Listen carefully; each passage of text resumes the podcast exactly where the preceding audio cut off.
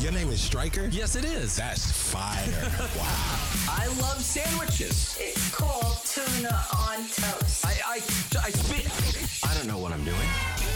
I love music and I love those that create it. Stryker's here. Tuna on toast. Yes, tuna on toast. Yeah, welcome to another episode of Tuna on Toast. It is Ted Stryker. Thanks for finding this podcast, whether it's your first time checking it out or you've been here since day one. And by the way, day one, first episode ever, Tom Morello.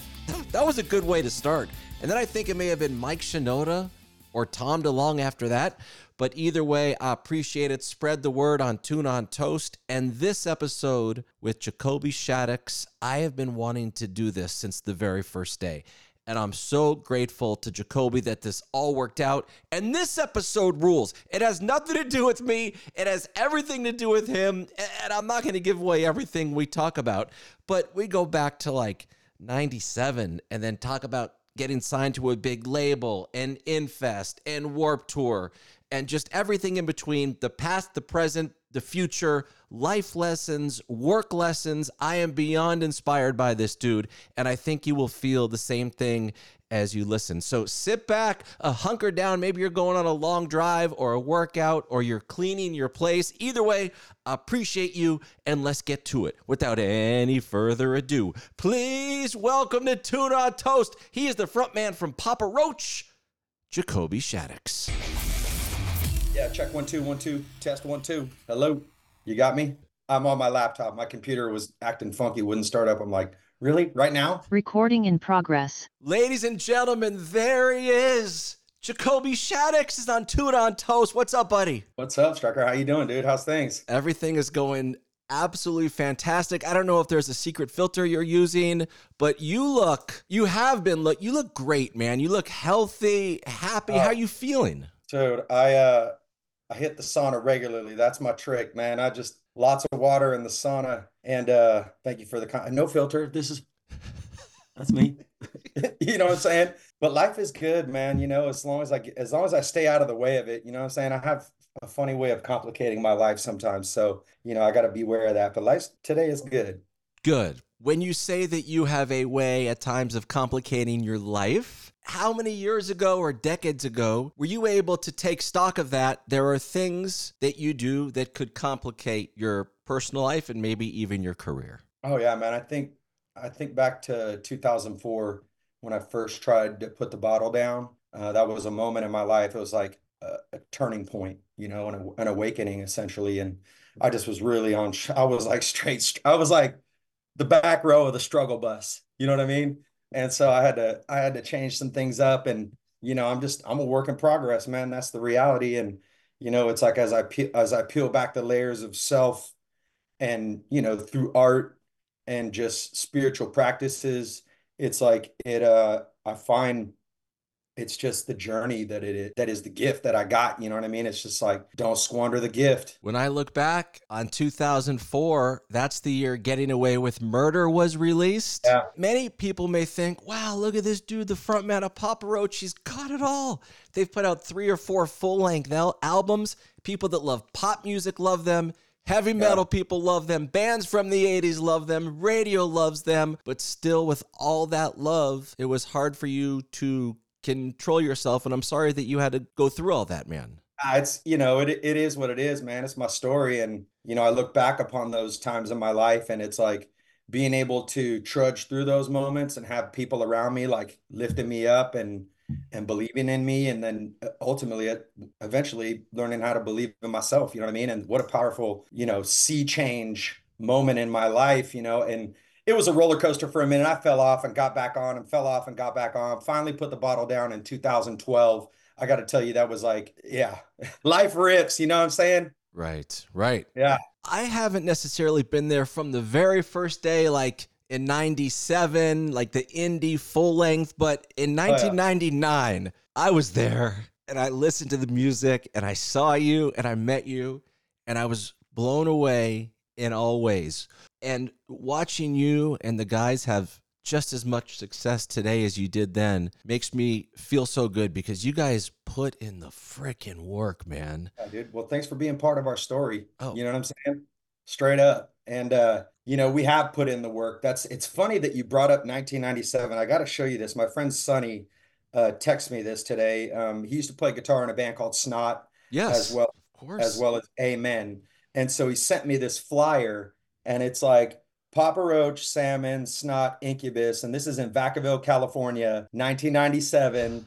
And like, you know, we didn't we weren't on a record company. It was just like us headlining the show with some, you know, Snot just dropped their record. Incubus was on what what label was that? Uh, Immortal. Right. You know, so Right. like it's just a cool little blast from the past, man. So, you know, as I reflect upon that, it's like I think the early days, you know, and really like slugging it out in the trenches with my brothers and P Roach really like formed this bond that just couldn't be broken. And and uh to this day, man, we're still solid. And even in a, through a member change, right, with Mhm. Dave Buckner Right. and uh moving and Tony Palermo joining the band, I've still be, been able to maintain this like solid relationship with Dave, which has been amazing. You know, it took some years to come back around, but I think the early years of doing this and just, you know, in the van, falling, peeing in Gatorade bottles, waking up with a Gatorade bottle full of pee in front of your face, like I'm in the van, like what the heck is going, you know, those moments and like to where we are now, it just it trips me out.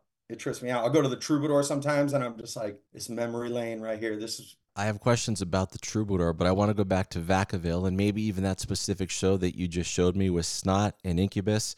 Who booked you that gig in your hometown? You put in the legwork to do that, or you had a manager doing that? How did it work? back in the day we started as our own promoters and that's how we rolled in the beginning and it was uh, we called it onion hardcore because vacaville was the onion capital of california or whatever that was that was our claim to fame and so this one eventually we had started doing shows and uh, coming to sacramento and doing shows out here connected with uh, a group called 420 uh, music presents which eventually turned to 720 um, which eventually eric rushing and brett baer those guys moved on to uh, they're working in for Live Nation now, you know. So those dudes were like players in the game way back in 1987 that built with us. And so this show was put on by 420. So that was a Sacramento production company. And uh, yeah, man, I'm blown away, right? I'm like, we're we're not signed.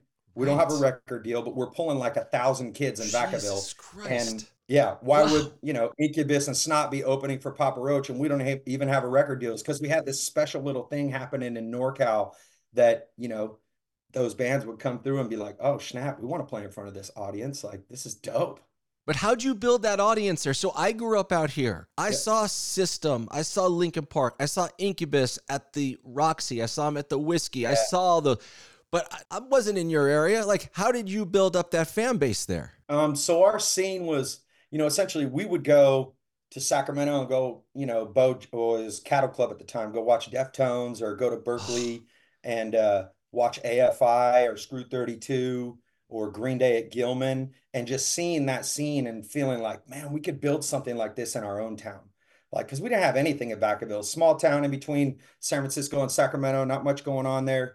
Well, there was this teen center and we twisted this guy's arm. We were like, listen, we want to put on, can we put on shows here? He's like, I don't know. I'm like, well, what if we donate all the money back to the teen center? It's not about making money for us. It's about, you know, just let's get the, the homies in the room and make music. And, and there was all these bands in Vacaville. Um, a lot of them were like indie, um, and, you know, a couple Riot Girl groups and very like punk rock. And we were the band with the funk finger. And, you know, we would just go and like, promote these. We'd go flyering. That was our big deal. Like we just go flyering. Yo, show at the community center, Three Oaks Community Center, and we'd be out. I'd call up the band members. I'm like, yo, dude, let's roll out. Dude, we're gonna go flyer. You know, we did it by word of mouth, and plus, like, you know, come coming out of high school, it was like we just hit up all the homies, and so it was a, it was a hustle.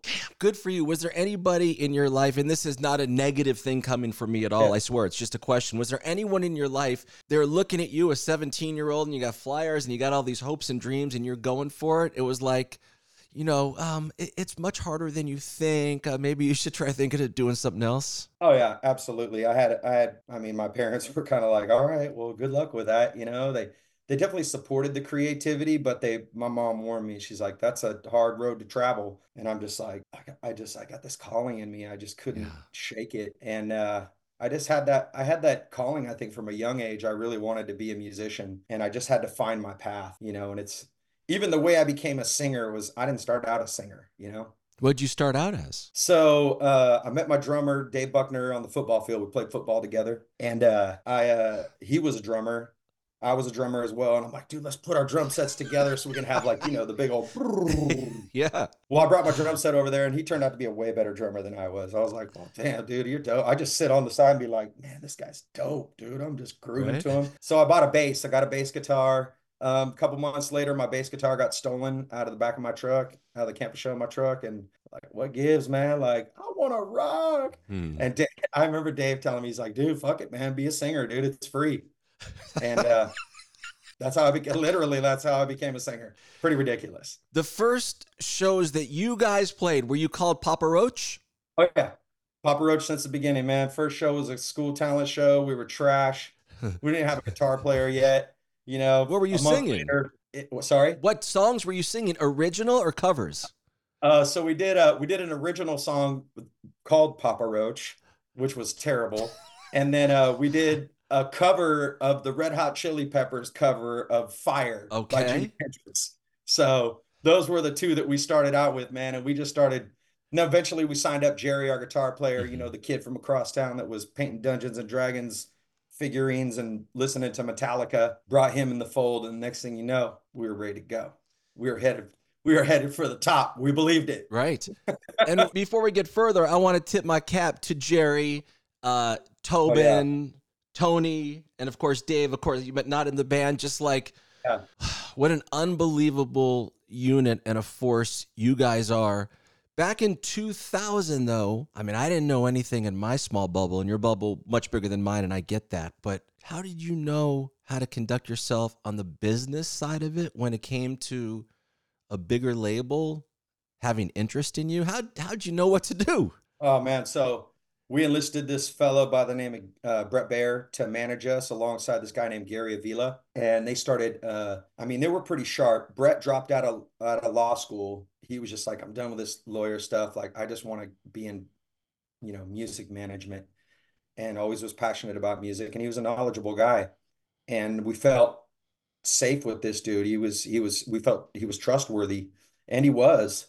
And uh, they started uh, taking us down to LA and we would do shows down there, uh, free Monday nights at the Troubadour. Right. And then we were going down to Riverside and trading shows with Alien Ant Farm. Alien Ant Farm would come up north. We'd go down there and open for them at the barn. I had no business smarts. Like I just was a, a hustler. You know what I mean? Like that's, I moved out when I was 17.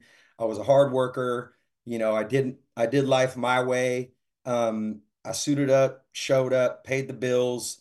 Um, and when it came to the band, I was uh, the work ethic was strong. It was like I couldn't wait to get to band practice. I was just that guy, you know. But as far as the money and the numbers and stuff like that, I was just not my deal. Never was really my my main focus, like to be like rich or whatever. It was more about the. It's always been about the music. You know what I mean? Like, it's been like the driving force behind this. Uh, and I made a lot of mistakes too. You know, I didn't have all. I I didn't know. You know, the business. It's it's a tough business, and I learned by taking my lumps. You know, but that's all right. Maybe taking your lumps sometimes in front of the public leads to connectivity, which leads to longevity because people feel closer to you. Well said. I think, you know, it's like I've definitely been an open book with with my struggles and my ups and downs and that's just who I am and I think yeah, that definitely humanizes me, right? And and I feel that the humility that I have had throughout the Mhm. years has been one of the greatest gifts for me and my longevity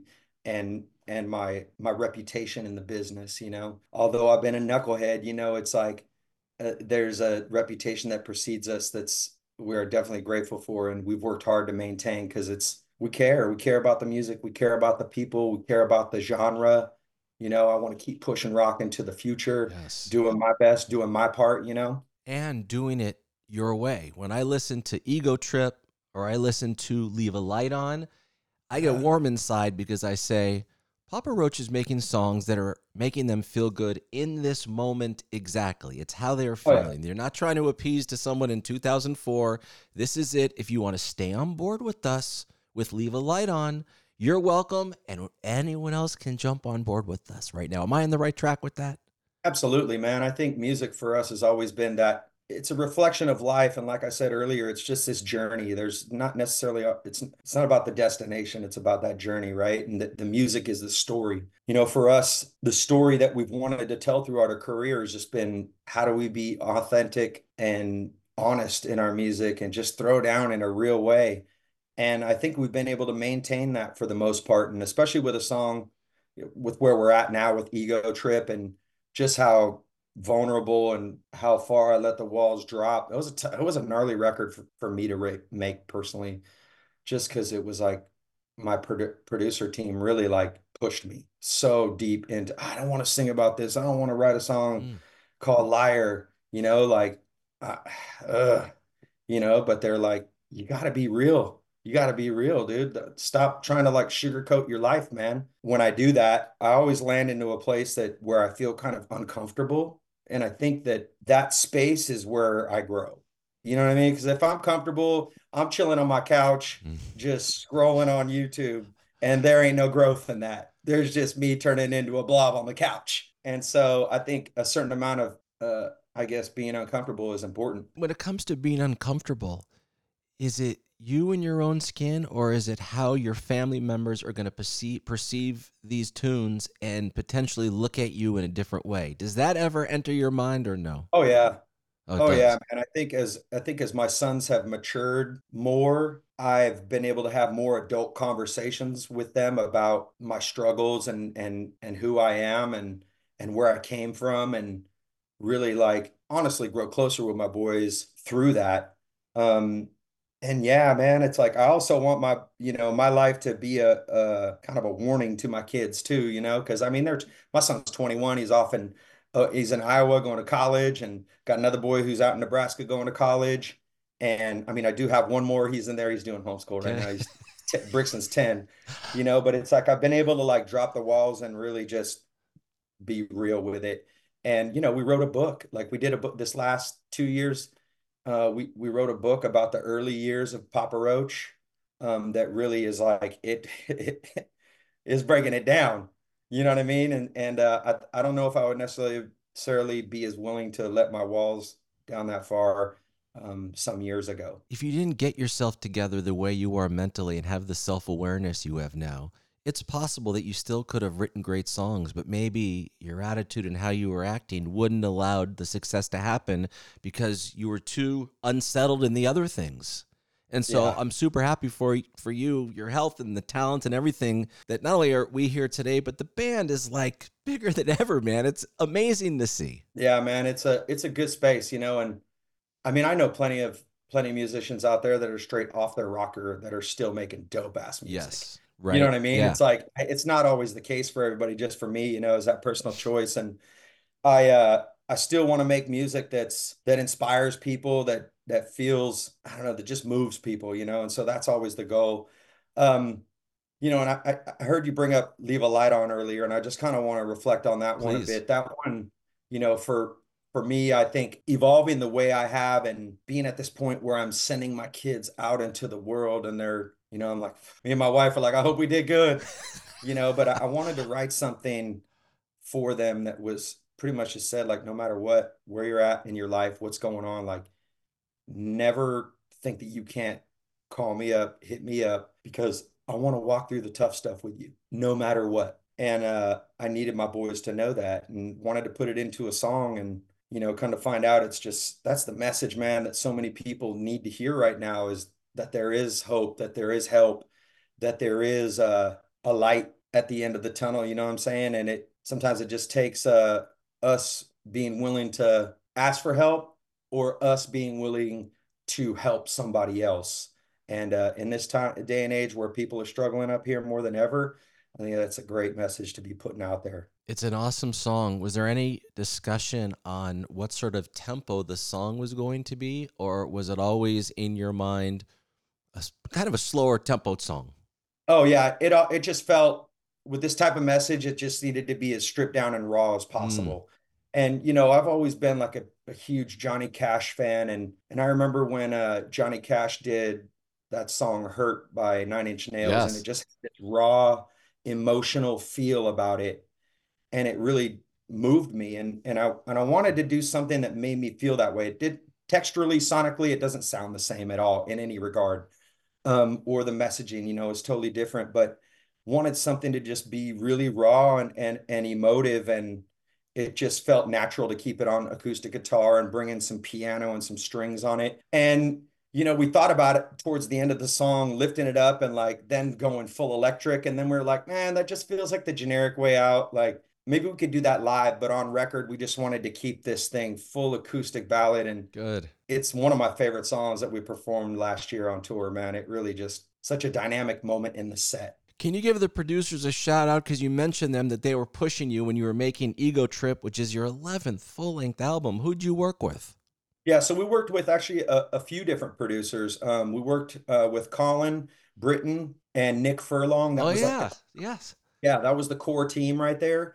And then uh, we went and worked um, with Jason Evigan on a couple tracks for the record, and then we worked with a dude named uh, Drew Fulk. And all those groups of producers, man, really just understood where we were coming from and pushed us in ways that we needed.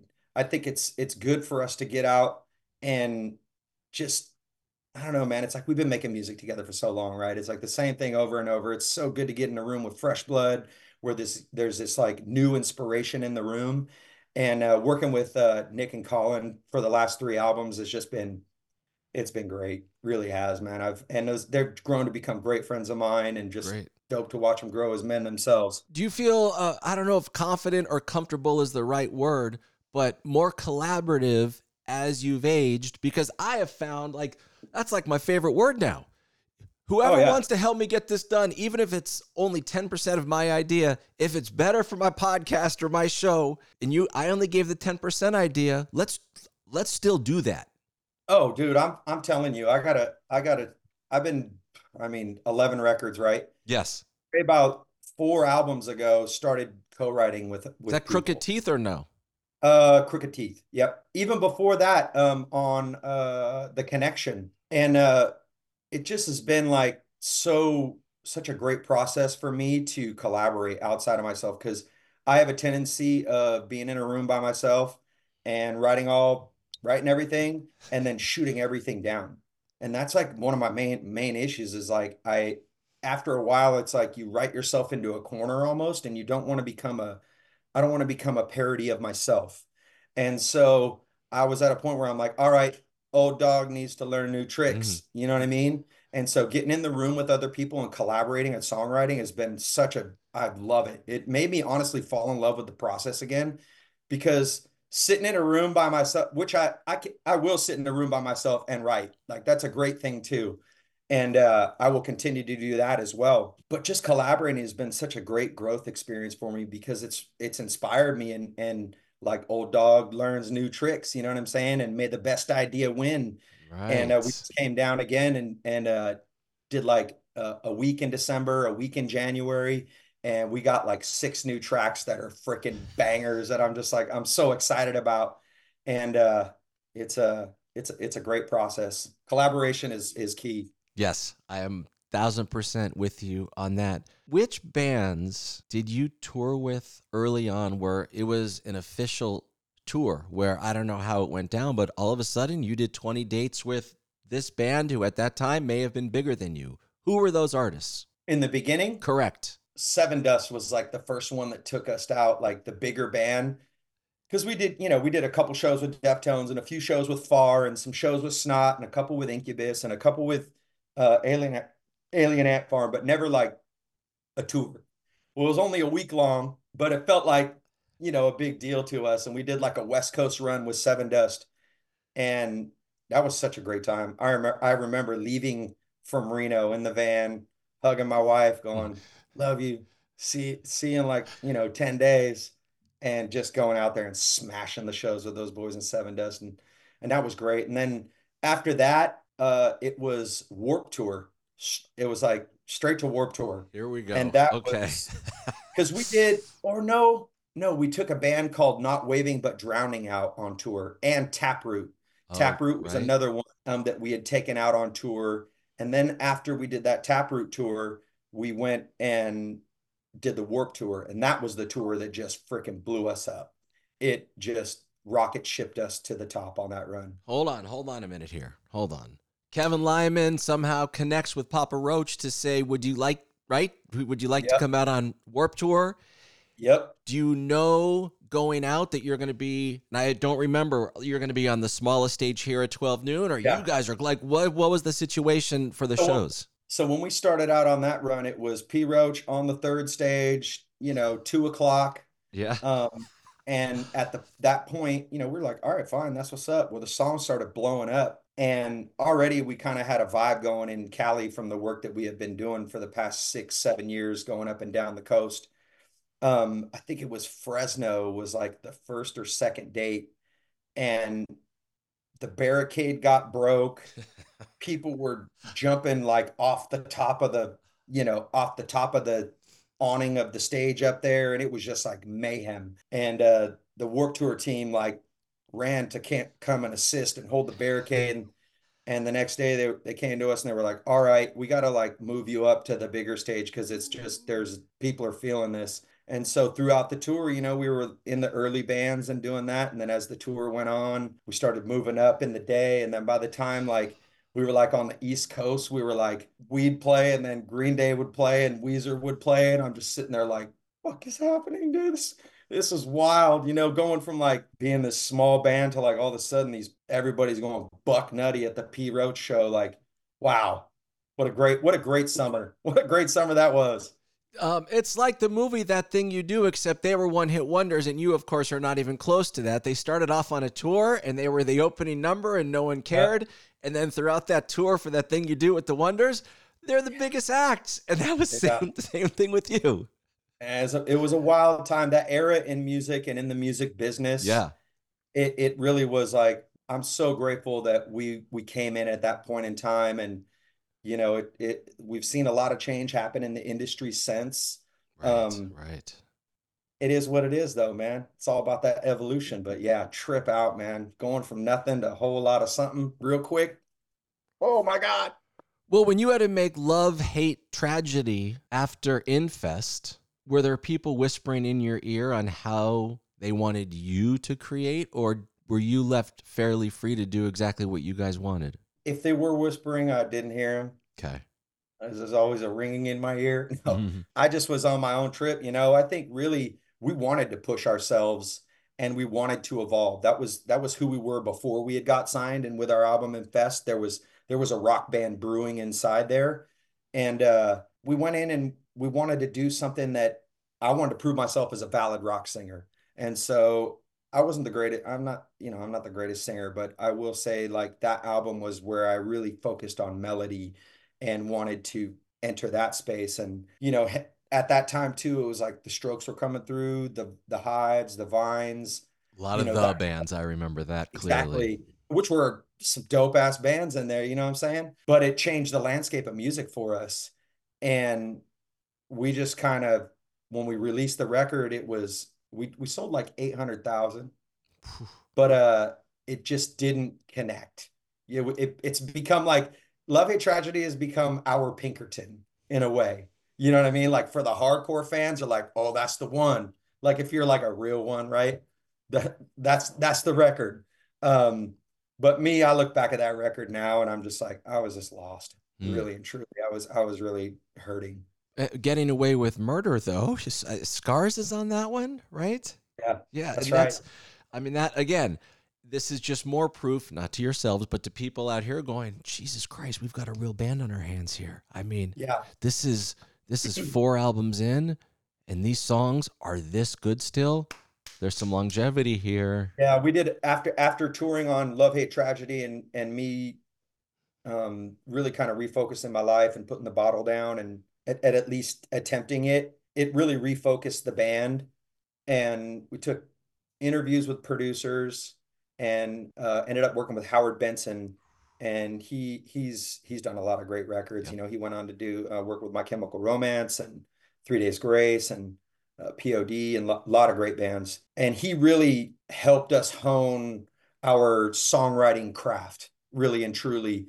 And I think out of every producer that I've worked with, as far as somebody that knew how to get under my skin and draw something out of me that was visceral and raw, Howard was one of those cats. You know, I remember like I had this big old giant vase full of flowers and my wife had sent me a few days ago and and uh, he was he was getting under my skin. He's like he was talking shit to me about sobering up. He's like, that's what's wrong with all these fucking rock musicians. Everybody's sobering up and getting their lives together. And I'm like, fuck, I, I just snapped. I chucked this thing at the broke this big old giant window, you know, the the the double windows in the studios, broke one of those, ended the session, you know, came back the next day and and you know, we we made peace with it and it just he knew how to like I guess he just wanted to see maybe what was inside and draw it out.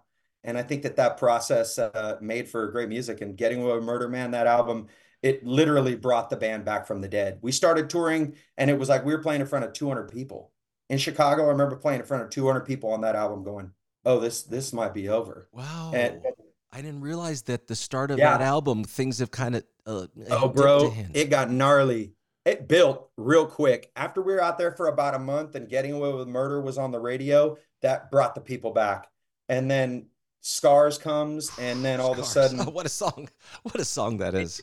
It just blew, that song just went through the roof for us. I mean, I somewhere around here, probably in the closet over there, there's a uh, there's like a ASCAP or a BMI award, but it it made it into the top five at pop radio, right? Like for a band like us, how do, how do we get on? Not only did it do rock and alternative and Yeah. hot AC, but Yeah. pop radio. What the huh? So that was a really big one for us, and so that that resurrected the band and, and afforded us a future.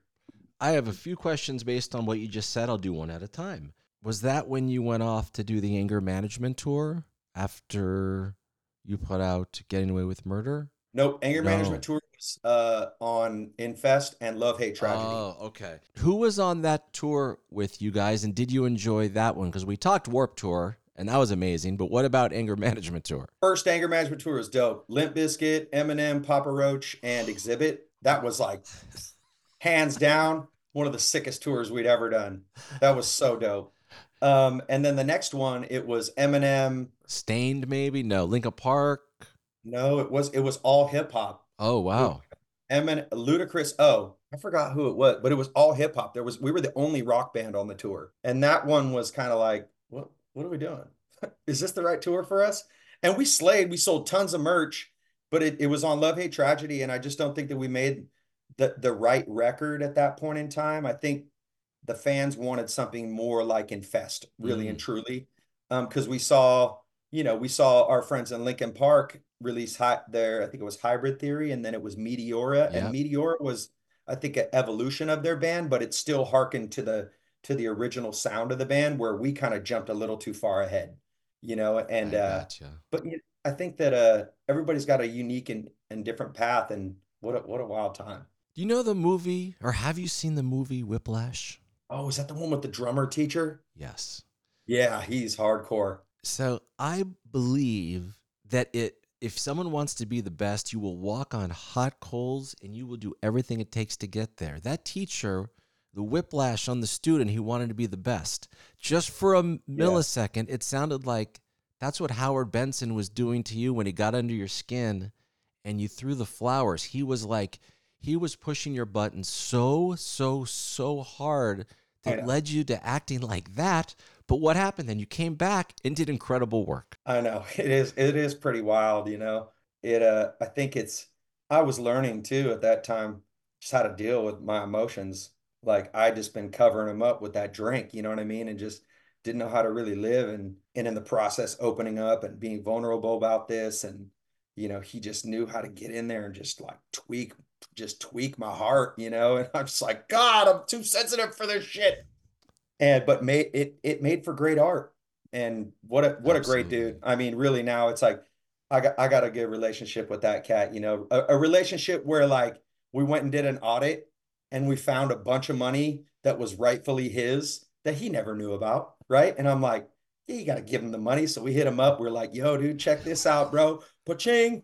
We've done it. We did the same thing with our friend uh uh Brennan O'Brien, dude. There was we did an audit and found money. And we're like, I had tracked him down. I'm like, dude, what's up? I haven't talked to you in like 18 years.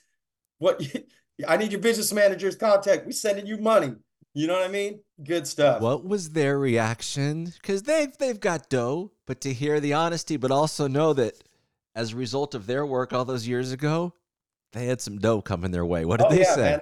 That's a good thing. I just when it comes to business, I I feel that honesty is the best policy. I I just it's the way to go. And uh it's always it's always given me the opportunity to work with somebody and then not work with them and then work with them again. You know, I've had relationships with people in business where I'm like, all right, we ain't doing this right now. It's not feeling right. And then I'll work with them again down the road. And uh, you know, we just be straight with each other. And that's that's a good that's the good stuff right there. I mean, that's the reputation we're trying to uphold. You know what I mean? Yeah. Um, from just seeing you on social media, and we've talked about your kids, two are in college, one's in the other room, homeschooled, and one of your kids, maybe even two, played sports. Did you play any sports in high school, or were you just focused on music? Play, played football and uh, a little bit of track. I did the shot put or something like that, but I Oh. was really mainly focused focused on music. I I was not really much the athlete, you know. I had two left feet. Well, hold on a minute.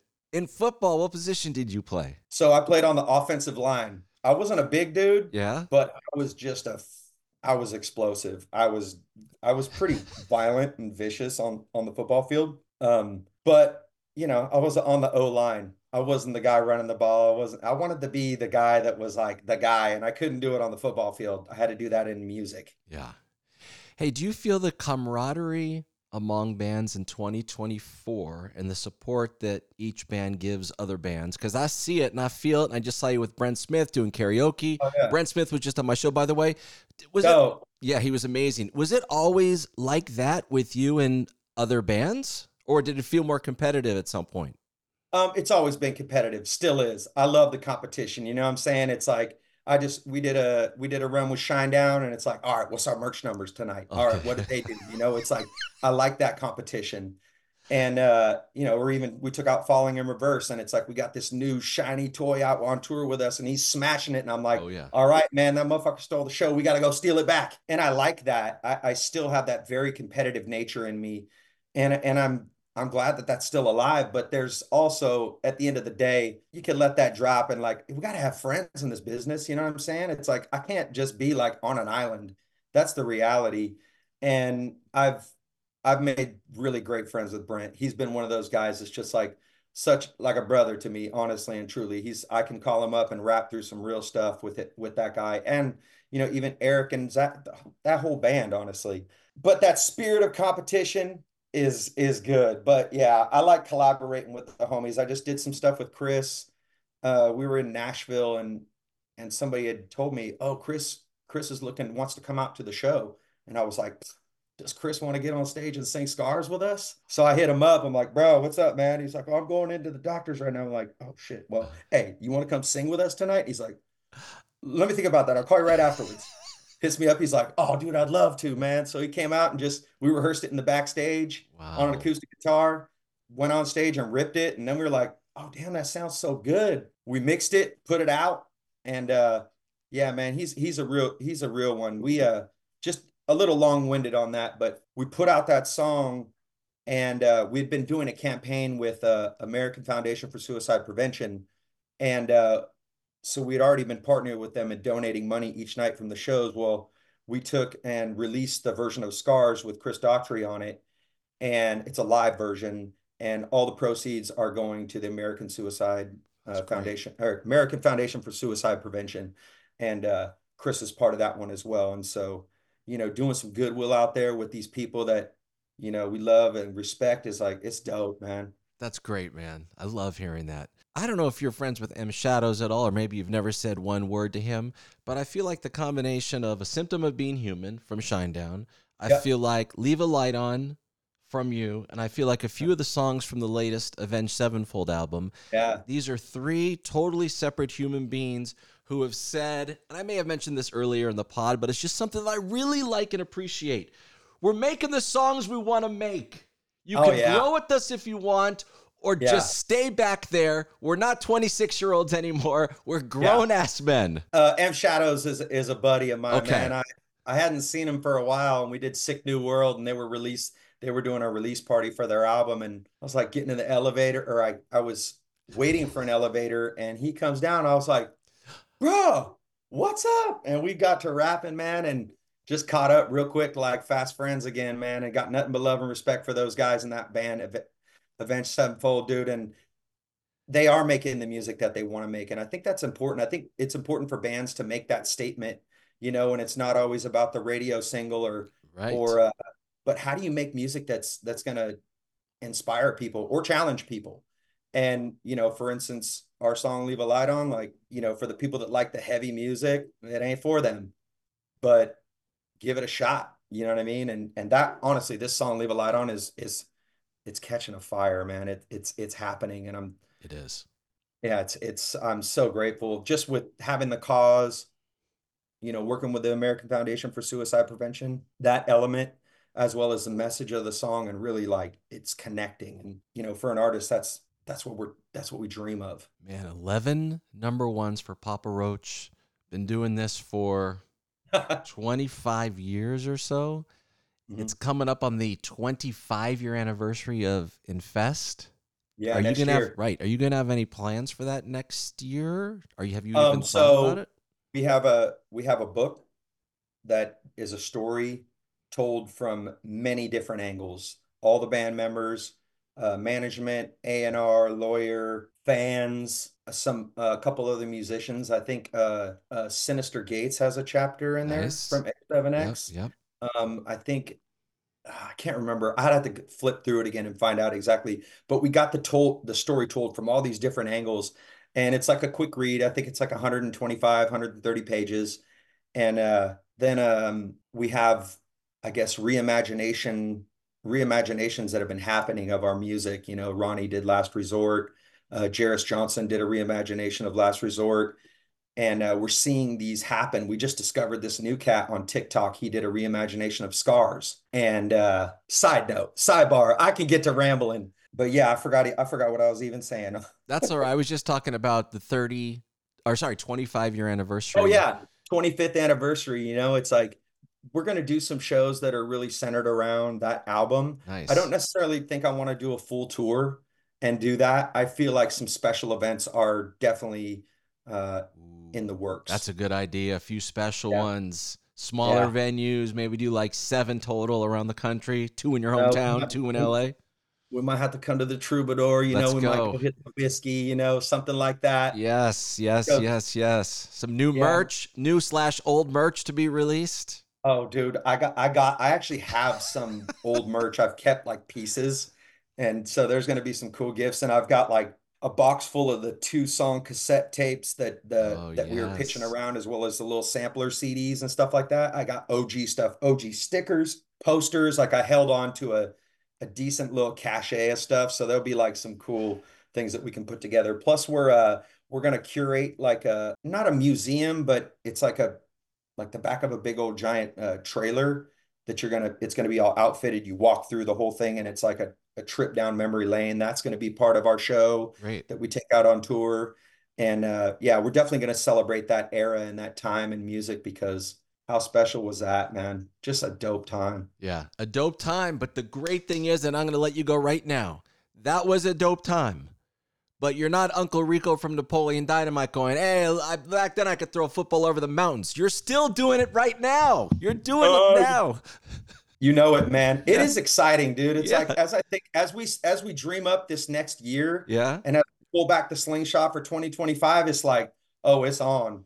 It's on. Yep. We got some new people on the team. We got, you know, we got new agents. It's like it's there's a fire brewing right now. And Awesome. and uh leave a light on is kind of it's that centerpiece to it. Ego Trip was like stoking that fire and we really feel there's a trajectory that's exciting for us right now. And so I'm just I'm grateful to rap with you about it, man. And thanks, you know, for having me on this, dude. of course. Thank you, Oh, too. no, Toast, let's go, boy. What a front man. What a band. Leave a Light On is the tune. I'm going to play it on my radio show. And this has been my podcast, Oh. Tuna on Toast. Jacoby Shaddix, thank you so much for the time and for the love. I appreciate you like more than you can imagine. So thank you, buddy. Thank you, my man. I'll talk to you soon, dude. I'll talk to you soon. Bye. Yeah. Happy snuggles. Bye bye, everybody. That was Oh, shit. I lost you. That's Ah. another episode of Stryker's Tuna on Toast. Promise it'll get better. Most likely. For sure. Maybe.